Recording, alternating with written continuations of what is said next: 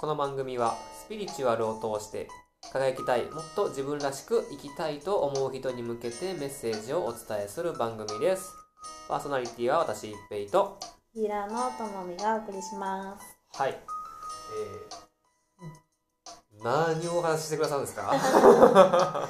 今回はですね、えっ、と、人の、まあ人間のね、人生にははい。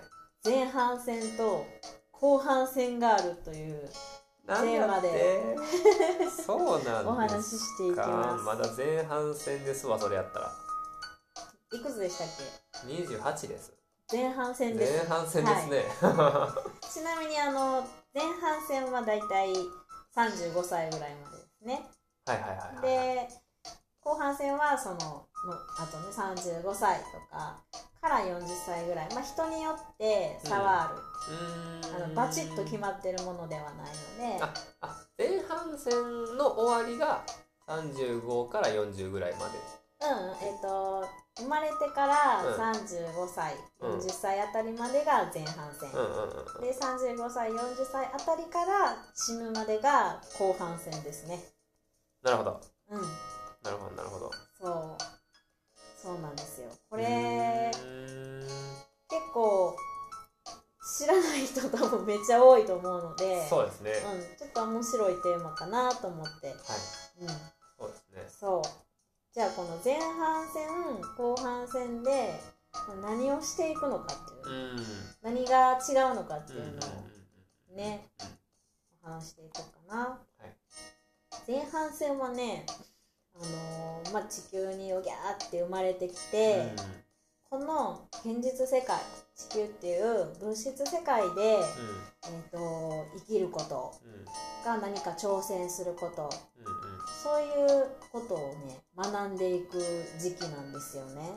挑戦することを学んでいく時期うーんとなんでねいろんな挑戦ありますよね。まあ、人によってはいいろんな挑戦があるんですが、はいまあ、自分がこう生まれてきて地球で生きていくために、うん。あのいろいろ成長があるじゃないですか。肉体的にも成長してで学校に行ったりして、うん。社会との関わり方を学んだり、うんうんうん。で、まあ、あの恋愛とかねうん。結婚とかして愛についてはい学んだりとか、はうーんお金を稼ぐ仕事お金を稼いだり、うん社会に対してどういう貢献をするのかっていうのを学んだりとか、こうやっていろんなことに挑戦しながら進んでいく。うん。割とその物質世界での学びっていうのを前半戦ではしていくんですね。はいはいはいはい。でこれが後半戦にはい。なってくると、はい。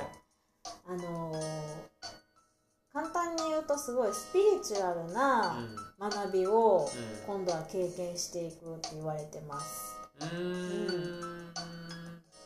で、えっ、とね、分かりやすく言うと、そのチャクラもそう言われてるんですけど、はい。チャクラこの人間のね全身にあるエネルギーの出入り口なんですけど、まあ主要なものは7つうんうん。あって第一チャクラは一番こう足に近いうん。部分、下から順番に上がっていくんですよね。はい。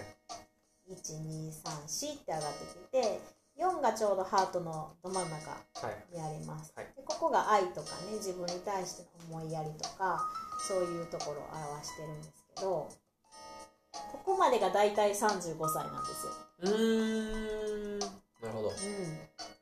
そのそれまでに自分のこう生きる喜びとか生きる意味え自信がついたりとか人との関わりを学んだり愛を学んだり。うんうんうんうんそこから先は自己表現とか、うんうんなんていうのかなこの自分本当に自分はなんで生まれてきたんだろう、はい。何のために生きているんだろうとか、はいはいはい。そういうところにチャレンジしていく年になるんですよ。うー。んうん。なるほど。はい、なのでまああの大体この年のその境目の年齢になるとあの日本でもね厄年ってあるじゃないですか、はいえっ、と女性は翻訳大きいのやつが33歳あたりに来る。うん。で男性はえっ、と42歳かな？ちょっと間違ってたらごめんなさい、40代の前半あたりで来ます、でこのあたりにその精神世界への道が開かれていく転換期になってるんですよね、では自分を満たすためにん。どうすればいいかっていう挑戦や学びがあった、でそこそれ以降はあのーこの世界で自分がなどういうか活動活躍をしていくのかうん。うん。うん。かあの変わってくるんですよね。うん。視点が。前半で蓄えたうん。勉強やったりスキルをもとにうん。っていうことですよね。そうそうそうそうそうまあねすごい若い子でもスピリチュアルな感覚っていうのがもうすでにバーンと開いていくうん。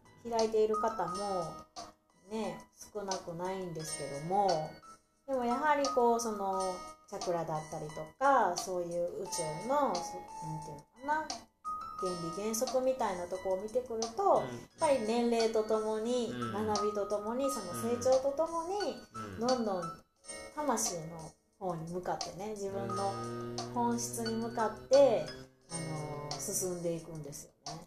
なるほどね。うんそうですね。そう考えたらね。そうで結構ねその年齢の若いクライアントさんとかが来られると、はいまだまだその下の方のチャクラ第1から第4チャクラっていうのを学んだりしてる段階なので、うん結構苦しいこととかが多いんですよね。あの悩み？悩み悩みが多かったりするよね、い物質的なこと、恋愛とかの悩みもそうですし、なんかこう自分を満たしてあげることがまだできてないとか。でもそれもあのー目に見えないそのスピリチュアルな課題に取り組んでいるから起こることなので、順調なんですよね。ああ悩んでるけど、うん。ちゃんと進めてるみたいな。そうそうそうそうそうそもそも全てはもううまくいってますから この宇宙のシステムに乗っかって、い。私たちって成長していってるので、はい。言ったら起こる出来事いろんなことが起こるけど、うん。それもクリアしていくとうんうんちゃんと上の方にこう向かっていく、うん。うん、前人生の前半戦を思いっきりやって。はい。で後半戦をはいまたできるようになっていくこの流れがはい。ちゃんとあるっていうね、うーん。これをね結構知っとくと、はい。うーんなんかこう俯瞰力もつくしね。